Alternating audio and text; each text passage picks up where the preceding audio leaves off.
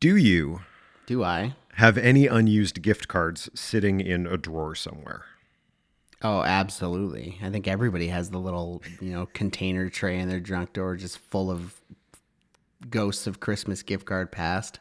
What are we talking about here? Best Buy? Like a chapters? Ah, Sport Chek, uh, Home Depot, like the local ramen shop we like. Like you, na- you name it, there's like a decent amount of cards in there.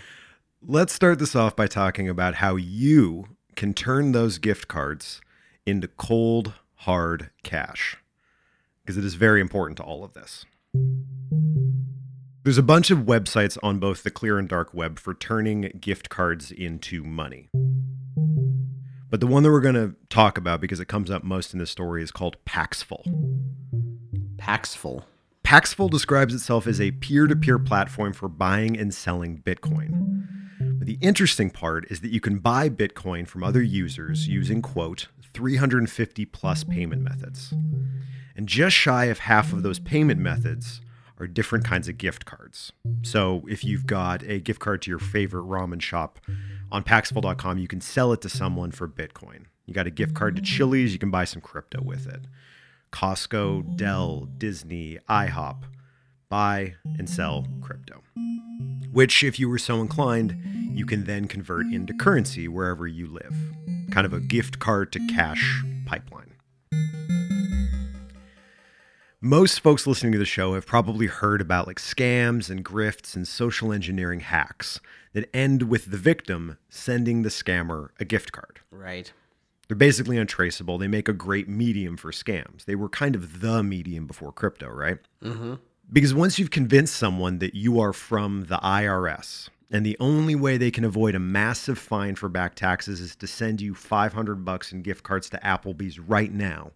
It's very easy to turn those gift cards back into cash using sites like Paxful. But those businesses, Adidas, Costco, Denny's, somewhere deep in the bowels of their like finance departments, there exists a database a spreadsheet essentially of codes, strings of typically 25 like numbers and letters that correspond to some dollar value. There's a whole system for generating those codes. There's a system of accounts for testing them.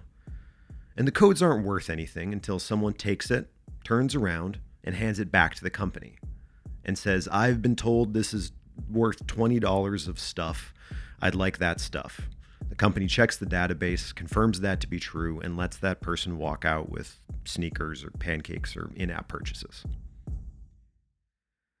But just for a second, let's think about a person who works at one of those companies in the department with the big database of codes, who finds, like, hiding in that system, a button that says make new gift card code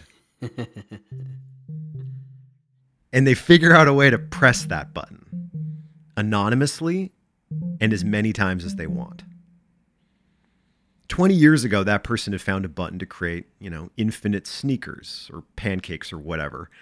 And they'd get caught really quickly because they're stealing from the one place that takes the currency they're stealing. But that was back then, before sites like Paxful. Today, that person with a little bit of automation, an account on Paxful, and a crypto wallet, has basically discovered a button that prints money. Generate the code, sell it for Bitcoin, convert the coin to cash, buy a yacht. This is the story of Volodymyr Kashuk, a former junior Microsoft engineer who found that button and kept pressing it until the bitter end. Here on Hacked.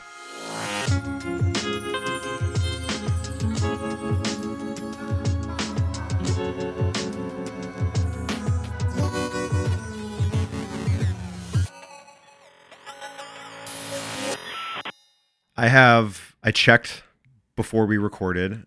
I have seventy five dollars to Best Buy, and I think like four dollars, some like change left on a Chapters gift card, and I think that's it. I think I've worked through the rest of them. Wow, good work. Yeah, Good work. I'm putting the time in, man. I think somebody else we need to give a shout out to is all of the hardworking scammer uh, payback people. like Kitboga on YouTube and Twitch and Scammer Payback on YouTube. yes. These people who literally have made a career just harassing the people that constantly harass us. Sure. I, know I know it's it's black it's cyber cyber deal and Black Friday season and I've been considering changing cell phone plans which I did do and one of the big things I was looking for was the call confirmation. I don't know if you're aware of this. No. But essentially essentially they have to confirm that they want to call you. So so like all of those bogus auto dialer calls just get dead blocked. oh wow. And uh Yeah, that's a great feature. yeah, sadly, like the the thing is, is like I've essentially stopped answering my telephone at this point. If I don't have your number in my phone, then I don't pick up because I just assume it's a scammer. Like I get so many a day, which is not great for business or otherwise. But it's just you know for my mental health, I just have to not pick up my phone seventy three times a day to hear. You know, the CRA is busting you, or the IRS is coming for you, or mm-hmm. whatever it is. And it's always send us a pay card. Send us, yeah, Android, Google Pay, please. Target gift cards, Yeah. great. So big ups to all the uh, all the scammer payback people out there, you know, doing one for the team. I do love those videos. Every so often, the algorithm just sort of like, do you want to watch a, a person on the far end of a webcam freak out because they got hacked by the person they were trying to hack? I'm like, I do. I do, I do want to watch, watch that. that. Yeah, same. I, I enjoy watching those too. Load it up. So if you, if you haven't managed to have the algorithm feed you one of these things yet, I highly recommend very funny youtube.com slash kitboga k-i-t-b-o-g-a or twitch i think he's on twitch as well. You know one of the best i think. His his his harassment is next level so. One of the greatest to ever do it. the goat of scammer harassment. And i think i think he's actually famous in the scammer world at this point. Like these people know who oh. these people are. And like they know when they're being played almost because he's so good mm-hmm. at it which is so funny Do you think that scammers seek out? This is a total detour. Do you think that people that do scams try and seek out the people that take on scammers on YouTube, almost as like a like the Olympics of doing scams? Like if I c- if I can get them, maybe maybe if I can pull pull the rug over, or is it? Do you just want to be famous? Like I just want to be on the I want to be on that stream. I want to see if they can get me. i don't know i never thought about that. Just like would i be the goat of scammers to scam the goat of anti-scammers? I guess i guess maybe you would. The highest profile target. The only way you can know if you're the true heavyweight is to take on the heavyweight. that's right that's right. So, spoiler, we're talking about all this because this all goes horribly wrong for Vladimir, which is the only way that you end up with all of the court documents necessary to really get what happened here. Very briefly, as the court recalls from, from the briefs, the fraud, alleged, then alleged fraud happened between November of 2017 and March of 2018. That is audio from an appeals hearing for his case. Vladimir has been convicted. That video is his defense attorney kind of sitting on a Zoom call with the prosecution and some judges trying to make the case for his appeal. And it is not going well. Here is one of the judges. Let me let me just say this. I'm sure you're a really good lawyer, but I'm sure that's not your best argument. What is your best argument? It's a clapback. Just the the ju- judicial form of a roast. Vladimir is currently serving a nine year sentence for the events that we're about to discuss. But what he did and the way he navigated this weird system of non currency currencies that gift cards sort of sit in the middle of, it's just very interesting to me. And with the holiday season approaching, this being a story about gift cards, I think very relevant. Volodymyr Kashuk was born and raised in Rivne Oblast in western Ukraine. Prior to coming to the US in 2015, just sort of a normal dude. Stays com sci and economics at the university where his parents taught. Got, you know, kind of average enough grades. Austin Carr's really good investigation into this for Bloomberg, where I got a lot of my notes, flags, importantly, that he did get a D in risk management, which feels prescient to everything that's about to occur. Appropriate. He comes to the States in 2015 for a wedding and immediately loves it. Takes to the Southern California sun, decides to crash with his aunt and uncle, gets in touch with an immigration attorney, and manages to wrangle a job reviewing JavaScript for a small software firm. Valdemir had made his way into the American software industry. Kashuk's side hustle during this time when he first arrived is important for a couple reasons. First, it resulted in some of the only audio of him I was able to find uh, from some ads that he and his business partner made, and they are fantastic. Hi world, this is Lee. In my previous previous life, I was totally not happy man. This will be my 10th cup of coffee by the day because I was a marketer in search engine optimization and my life sucked. Is it a crypto company? It sounds like a crypto ad. It's not. Searchdom.ai, whose URL is actually currently available for sale, we should scoop it up, was a automated marketing something. I don't quite know what service they were providing, but it had to do with automated marketing. And in this ad, we get to hear just a little, little bit of Kashuk. Hey Lee, your life doesn't need to suck anymore. There is AI automation that can solve all your problems. Oh my god, show me! There's no indication that this business had anything to do with what followed this business or his business partner. But the company doesn't go too well. SearchDom is not like the big unicorn I imagine they'd hoped it would be, and Kashuk decides to pursue new opportunities. But this company does come up later. In August 2016, he ends up at a company that handled basically one contract development for the online store for a little company called Microsoft. Kashuk moves into an apartment in Seattle, works there for a while, and in 2017, he makes the transition from an external vendor to a full time engineering position inside of Microsoft, which is really when all of this boots up. Good job. Yeah, no, he made it there pretty quick. As part of his job, Kashuk had the ability to create these uh, testing accounts for the Microsoft Store. And there were a lot of limits put up around these testing accounts to make sure that nothing, you know, kind of dodgy happens with them. Basic idea is with one of these accounts in the store, you can go through an entire transaction to test every stage of it. You could buy pick a thing, place basically unlimited orders, go through the whole process right up until we've shipped this to you. But the catch was it just wouldn't ship stuff to these testing accounts. So you could go through the process of ordering an Xbox. You can make sure it's possible to buy an Xbox, but at the end they don't ship you an Xbox if you're using a testing account. Right. But during that first year, Kashuk makes a discovery a product that this limit didn't apply to. A product you could basically order unlimited amounts of because there was no physical good to ship, Right. just a code for the system to generate. I think I see where this is going. he found the button, man. I think that I think that's a like um, a like an ethical morality test that I, I wonder if all of us took, how many of us would pass. Somebody gives you a button to just generate money.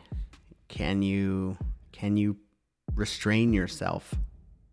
I think I could. I think you could, but I think a lot of people wouldn't. I like to think I could. But what's interesting about this is that there's still a little bit of friction. Like he found the button, but the button, he's still pressing the button with his testing account. So he's found the button, but it's not immediately clear that he can press it without repercussions yet. But he's found this way to basically generate very real gift card codes. It was this loophole in the system. Microsoft just hadn't planned for these testing accounts to test purchase that specific thing. But if you went through the process of buying one with one of these test accounts, they would give you a working code. And to your question about the sort of like morality test here, Kashuk does not report this. Of course. The other important thing here, and I brought this up earlier, has to do with the testing accounts themselves. Theoretically, if he generates a bunch of these codes on his account, it's really, really easy to figure out who is doing this. So he's found the button, but he needs to find a way to press it using a bunch of these different accounts. Kashuk and his coworkers would regularly hop back and forth between mock profiles registered using aliases with the Microsoft Store team. These accounts weren't supposed to be disposable, but it was really easy to make new ones. They weren't supposed to be swappable with other employees, but folks pretty regularly did. And at some point, I'll unpack exactly how he did it later, Kashuk manages to find a second vulnerability that really makes this scam click the way it ends up clicking. And it was a way to access the login credentials of other Microsoft employees' testing accounts. So now he wasn't just relying on people being kind of sloppy with these accounts and giving them back and forth. He wasn't relying on his ability to register new ones. He'd figured out a way to get access to other employees' testing logins.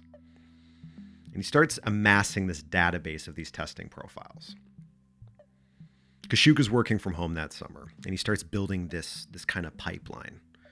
He's routing all his internet traffic through Japan and Russia, and he's starting to place test orders using these different testing accounts for gift cards. I like to imagine at this point that this has become his like full time job. Like he's just kind of sitting there, barely doing his actual work, but just compiling the script and database of like like he's probably still being paid, but he's being paid to like hack the company that he works for. I think that's probably accurate. It's like he was a janitor hired to clean a building, and in the basement, he found a bunch of gold, and he's just spent the summer trying to figure out how to sneak it out of the building. Yeah. The process he builds immediately works. He's able to generate a $2,000 gift card anonymously. He does a test purchase, buys a copy of Microsoft Office for $164, and everything goes off like gangbusters. Ironically, that first purchase he makes, way early in this process, before the millions of dollars that would come of a copy of Microsoft Office, would also be the thing that led to his downfall. I was gonna say, let me guess, that was the the needle in the haystack. they traced it all the way back to the first purchase, and he'd registered it to himself. In January 2018, he decides to automate this process. He develops a computer program he named purchaseflow.cs. You punch in the denomination, you punch in the currency you want it in, you punch in the number of cards you want generated to those specs, and it would handle the whole thing. I think your theory that he is basically doing this as his full time job uh, seems pretty plausible to me at this point in the story. If we look over at his listings on Paxful.com, where he was going to end up selling these things, he operates under the username Grizzled Wolf. We could see how appealing he could make these gift cards for the people who he was then using to launder them into cash. Because they were free for him, he could sell them on this site at a massive discount. Sure. He was selling these things for like 55% off. He could generate them in any foreign currency. This was, as you've flagged, probably his full time job at this point. So he was super fast to respond. He has like an online store where you can like choose your denomination and thing and then pay 50 cents on the dollar and get a gift card for it. I could see how that would be an appealing product to make, but also it's it's theft. Oh, it's completely theft. And it is unclear whether or not all of his customers know that this is theft. You should be able to intuit that someone selling this many gift cards at this kind of a discount is probably not totally legit. But he had a pretty big spectrum of people buying from him. So it's not clear that everyone knew they were buying from someone who had stolen these things. One of the other big players in the Paxful ecosystem, who our uh, our buddy Kashuk, aka Grizzled Wolf, was selling to, was a user named Maku. Maku is a buyer seller, claimed to be based out of China, uh, and he first reached out to Vol- Vladimir with a message that read, "I need Euro 75." He ends up buying 300 gift cards from Grizzled Wolf, uh, worth on the open market about $30,000 at the time. Grizzled Wolf sells them to him for 1.98 Bitcoin, which was then worth about 17K. So this is a really, really good deal for Maku. They do this giant transaction anonymously at the time. You didn't require identification on Paxful back then. And then Kashuk just drops this giant copy paste of 25 digit codes like into their chat. That's the whole deal. Maku turns around, sells them off individually. Classic bulk buying retail markup setup. It's like classic classic gift card arbitrage. In this first gift card arbitrage, a rousing success. Grizzled Wolf and Maku kind of go into business together. They decide they're going to increase the volume, they're going to try and scale this thing up. All in over the course of this, Maku and one other user on Paxful made up the bulk of Vladimir's sales over the next year or so he's in business. He sold these two accounts alone roughly $7 million US in Microsoft gift cards over that time frame. Kashuk is amassing a fortune in Bitcoin throughout all this. He obviously has to find a way to launder it. Ends up using a tumbler called Chip Mixer. And in March of that year, Vladimir transfers $1.4 million from a Coinbase account into a personal Wells Fargo checking account. He does another million bucks in April. He tells his accountant the bitcoins were a gift from his dad.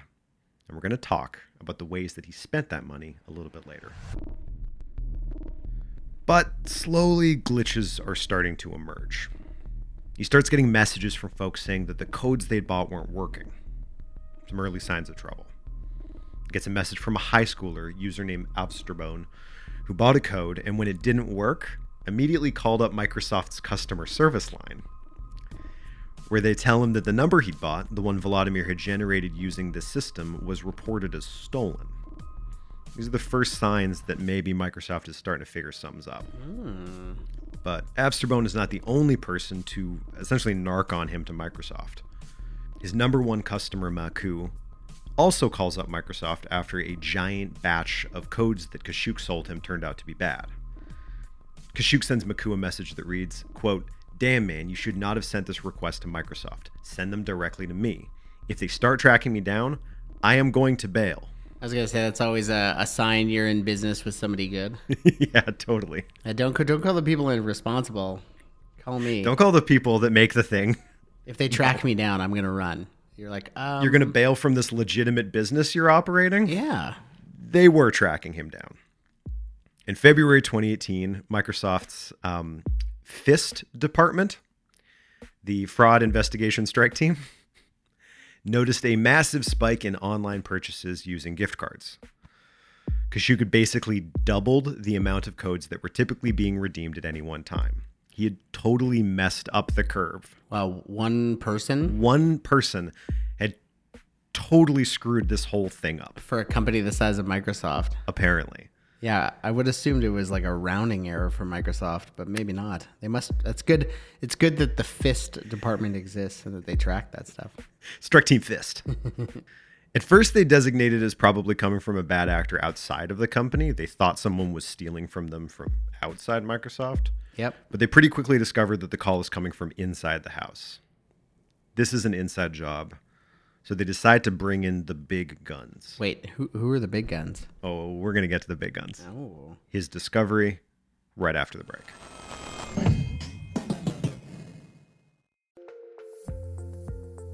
All you want is to meet your security and compliance requirements. But your business technology keeps changing. Cyber threats emerge every day. More regulations apply to you now than ever before, and your IT resources remain limited. The Center for Internet Security can help.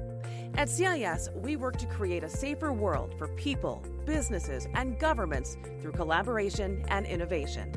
Using a community driven consensus process, we work with IT professionals and volunteers around the world to develop and maintain security best practices. These resources save you time, money, and effort wherever you are on your cybersecurity journey. We also work with U.S. state, local, tribal, and territorial government organizations to share information with one another so they're stronger together. Join us today in creating confidence in the connected world. Visit CISecurity.org to play your part.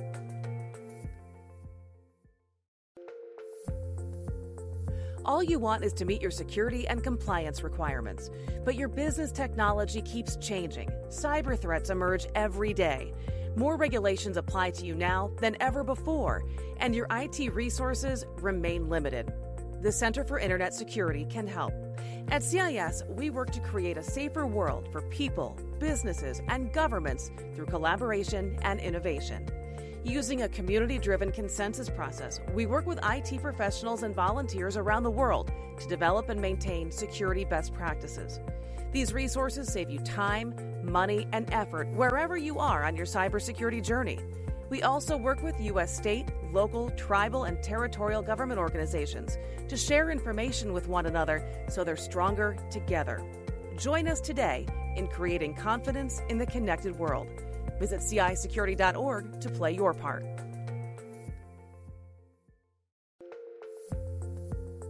All you want is to meet your security and compliance requirements. But your business technology keeps changing. Cyber threats emerge every day. More regulations apply to you now than ever before, and your IT resources remain limited. the Center for Internet Security can help.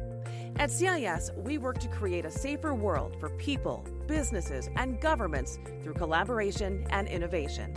Using a community driven consensus process, we work with IT professionals and volunteers around the world to develop and maintain security best practices. These resources save you time, money, and effort wherever you are on your cybersecurity journey. We also work with U.S. state, local, tribal, and territorial government organizations to share information with one another so they're stronger together. Join us today in creating confidence in the connected world. Visit CISecurity.org to play your part.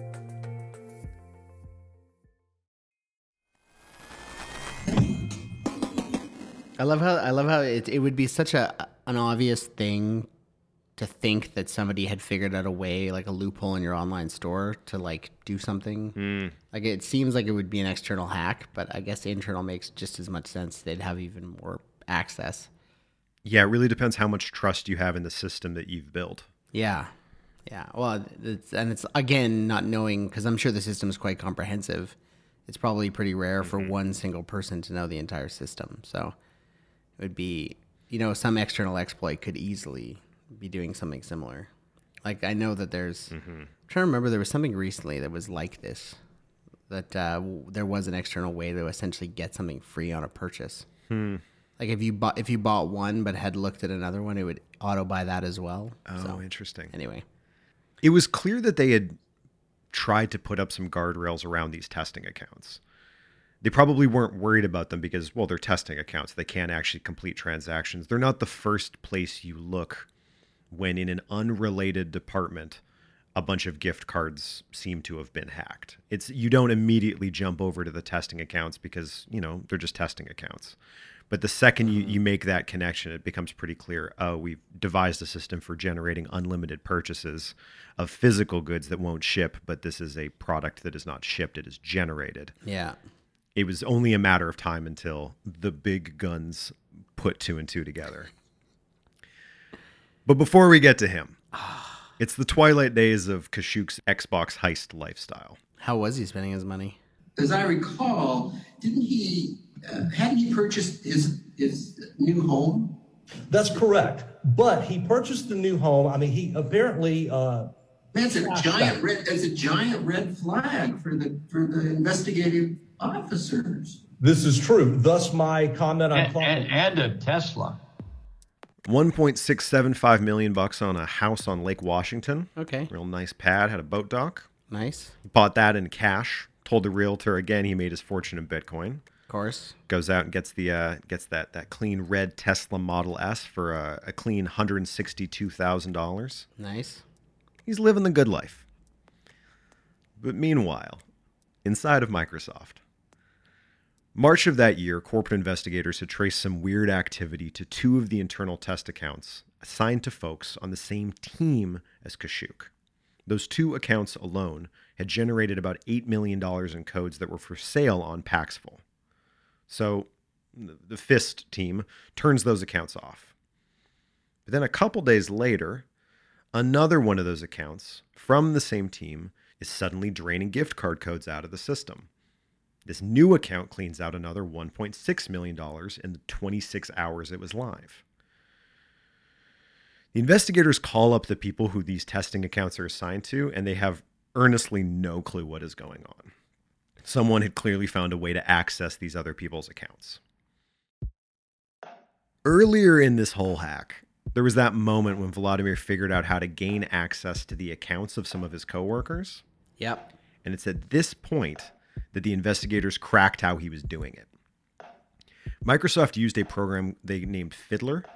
It was the system for filing bug reports, but it turned out, buried deep inside it somewhere, there was a vulnerability in Fiddler for the testing accounts that were plugged into it.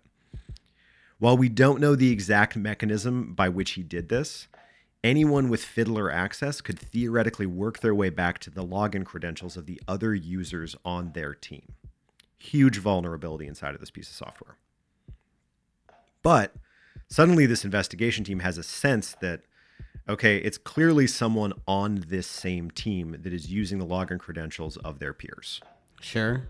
They've narrowed it down to like the 10 possible people. So the FIST team brings in a 15 year forensic investigator at Microsoft, a guy named Andrew Cookson. The big guns. Big guns. I was going to say, and it takes him 25 minutes to realize that one of the team members has just bought a house next to Bill Gates on Lake Washington and is driving a brand new Tesla. The next part of the story is he goes digging through the data, but I like to think before he did that, he looked out the window at the parking lot and was like, Yeah. that car cost $170,000. It's that guy. Yeah. Cookson and the team go digging through all the data. I have to think what ultimately happened here is that before Kashuk decided to decided to scale this into a multi-million dollar operation, way back in 2017, he was just kind of sloppier. One of Kashuk's actual testing accounts, one that's actually tied to him, had used the same glitch he would go on to use for tens of millions of dollars in transactions to buy some gift cards illegitimately way back in 2017 that initial purchase is what gets him on the radar. The thing that really cinches it for Cookson that this is the guy is that someone had used some of those codes from the hacked testing accounts to order three NVIDIA graphics cards. Those graphics cards were shipped to a made up name in an imaginary unit that was importantly in the very real building where Kashuk lived. Kashuk gets a call from Microsoft asking him to come in. Andrew Cookson, the ex Scotland Yard computer crimes investigator, would like to have a word. Did he bail? He did not bail, weirdly. Hmm, go bag time. I would have thought it was it was go back time here. There's this weird thing that I notice in stories about interrogations. It's kind of a pattern. And it's that folks who are confronted with wrongdoing will often admit to a much lesser version of the same thing they're being accused of. And I don't Sure. really I kind of get why people do this and I kind of don't. It's the like, yes, officer, I have had a couple drinks, but only a few. Like they confess ish. On May 18th, Kashuk gets brought in and interrogated and immediately confesses ish. He admits to generating six, those 600 codes, but he says he was just using them to download free movies that he watched with his girlfriend. He had them printed out, he scratched them out as he went, watching movies. But a multi million dollar heist using this exact same system, he would never. Cookson asks him about the graphics cards purchased from Microsoft with these codes, and again, he kind of like waffles on it. Yes, I bought those graphics cards. They were for mining crypto. And yes, I shipped them to that address, but a made up unit with a made up name, he doesn't he doesn't remember that part. Seems seems like it seems like seems like yeah seems like time to call your lawyer. Yeah.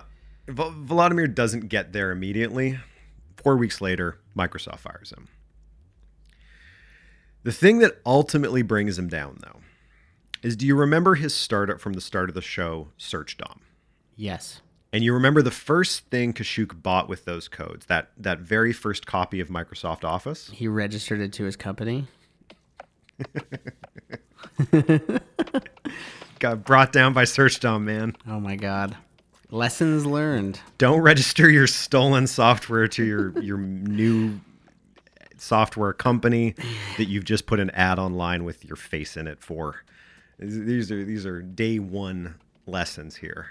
So how do we how do we go from like I can't believe it took him four weeks to fire him, but like how do we go from him being fired to him being fully blown out charged? I assume they realized this the scale of it. It's about a year later, July 16th, 2019. And in the interim, Vladimir's gotten a new job. July 16th, he does not show up to that new job because he is sitting on his couch as federal agents referred by Microsoft raid his house. Same house, I'm assuming. Same house. Same house, same house. For now. Still still on Lake Washington. Yeah. For now. We're about to find out what his plans were, though. During this raid, the agents find USB drives full of stolen 25 digit codes. They find crypto wallet keys. They find notebooks with relevant bank account inf- information. And importantly, they find a piece of paper titled How I Will Manage My Next 10 Million. On that list, a $4 million home in Maui, a $1 million house in the mountains near a ski lift, that was a quote, as well as the final bullet point that reads one yacht. Wow. I don't know if he's looked at the price of yachts, but 10 million certainly not getting you a house in Maui, a house in Aspen, and a yacht. Yeah, I don't know that you're picking up a yacht with change after buying two houses. Yeah, like even 10 million, I think you're in like starter yacht land. Yeah, that's Like, I feel like yachts are for the well, yachts are for the, you know, the the real the the B billionaires. Which brings us all to the legal fallout of all this from that court case we've been kind of hearing clips from throughout. February 2020, Kashuk gets taken to trial for identity theft, money laundering, wire and mail fraud. His defense argument in this is awesome. They argued, in no particular order, that Vladimir was generating these codes actually as an act of promotion and service to his employer. Oh yeah, yeah, yeah, nice. They argued that Kashuk figured that the more free stuff Microsoft gave away, the more popular Microsoft would be. So Vladimir thought he was helping by doing this. It's a bold argument. I'm not going to lie. Sounds like he should have had get better lawyers at the top of that 10 million list. Because I feel like that that argument is a dead in the water. Yeah, I would argue that should have been on the how to spend the first $10 million list. Yeah, lawyers in all capitals. lawyers. Get really good lawyers. Then they argued that the list of how he would spend the next 10 million that they found in his house was just an aspirational mood board. They argued that him stealing his coworkers' credentials through Fiddler was not actually identity theft because those accounts aren't a real form of ID, which is interesting. But the prosecution had enough forensic financial proof to charge him. They had traced the laundered crypto through to his bank account. They had him on that alone. But ultimately, those codes that they found in his apartment, the 25 digit gift card codes, mm-hmm. that's really all the evidence they need. Because those codes prove that he had gener- he had come up with this system for generating those codes. The judge and jury found him guilty on all counts. He will have to make restitutions of around $8 million, and he will likely be deported when his sentence ends in 2027. Every day we're given access to confidential information and systems in our jobs. Sure. And he just chose to use his for himself. And, you know, he's sounds like he got part of what was rightly coming to him. Sure. Yeah, so many of these stories are about people having kind of an idea, and this feels a little more like a person making a discovery. Mm-hmm. They discover this button, they discover the ability to get other people's credentials. They sort of just discover this whole gift card to cash pipeline laid out in front of them, and then they just walk down that path they've found. And it inevitably leads to the fist team Andrew Cookson and nine years in prison once you've started walking down that path. I think it's I think it's really just about, you know, all of the things that he did that tied it back to himself. Like did he really mm-hmm. honestly think that he would never get caught? There's a lot of hubris, I won't lie. Yeah, it feels like if this like I feel like if you're going to do any kind of cybercrime, you should assume that as you know, if the x-axis is time, you will converge to as you proceed down time, you will converge to being caught. Like if he'd done one big bang and done, made 2 million bucks and never touched it again, Yeah. maybe it would have disappeared if he'd never bought things for himself. You know, obviously that's a big no no. Um, but but yeah, so anyway, it just to me it just seems like somebody who just maybe didn't have the thought to consider the fact that they definitely were going to be caught sometime as as they mm-hmm. if they kept going at it. And it seemed like to go get to the point where you know there's an active investigation i'm assuming he probably knew. I'm sure they talked about it with their department. And to keep doing it. And then mm-hmm. when you get the phone call to come in and have a conversation with the the big gun you know i i don't know. And it's especially that moment in the story when there's the two accounts he's been using and he generated like $7 million worth of these codes through the two accounts. They shut down both of those accounts on the same day. yeah Every instinct in my body is telling me, oh my God, the walls are closing in. And instead, he boots up another account and immediately drains $1.6 million worth of codes using the exact same process. That that is not the behavior of a person that is lying low because the spotlight is shining right next to them. That's a person who's just forging ahead. Yeah, totally. And like the the thing is too is that if if they're at the point where they're closing those accounts down, they're probably monitoring gift card creation and marking them all as stolen anyway, so they're pretty much useless the second they get created. So like, mm-hmm. why would you? I, I don't understand the motivation there. Just greed, sheer greed.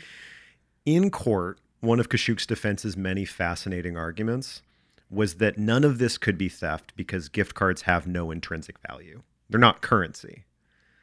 Uh, the prosecution, I think, rightfully observed that for something that wasn't money, he sure had bought a house with it. but I guess I'll kind of wrap up with this idea, which is that, like, if you spend enough time reading about this, it does make you think about gift cards in a very weird way Yeah. in their modern form, they're like a new invention. They sort of just popped up in the like late 1990s. They're they're not that old, even though they seem like they've been around in a drawer somewhere that whole like forever. Companies love gift cards. Depending where you live, they can expire. Changes to service fees means they can just basically lose value while they're sitting there. The difference between the value of the purchase and uh, the difference between the value and what you purchase often goes unspent, all of which means they're basically free money for the companies that issue them. They've sort of famously been used to reduce tr- price transparency at different points in history. Uh, a little famous side story is in the mid 2000s, Microsoft's gi- Xbox gift card system used a virtual point system rather than dollars, which made their actual value exceedingly difficult to keep track of Yeah, of course. this famous like tech drama where Walt Mossberg in 2006 calls Microsoft out saying that this point system they've engineered is it's not just kind of difficult, it's fully deceptive. Took like 79 Xbox Live points to buy a song for your Zune player, even though those 79 points cost 99 cents, but that point to penny ratio ebbed based on where you lived. It was all just very intentionally confusing and borderline deceptive. And now being used in every virtual game currency ever made.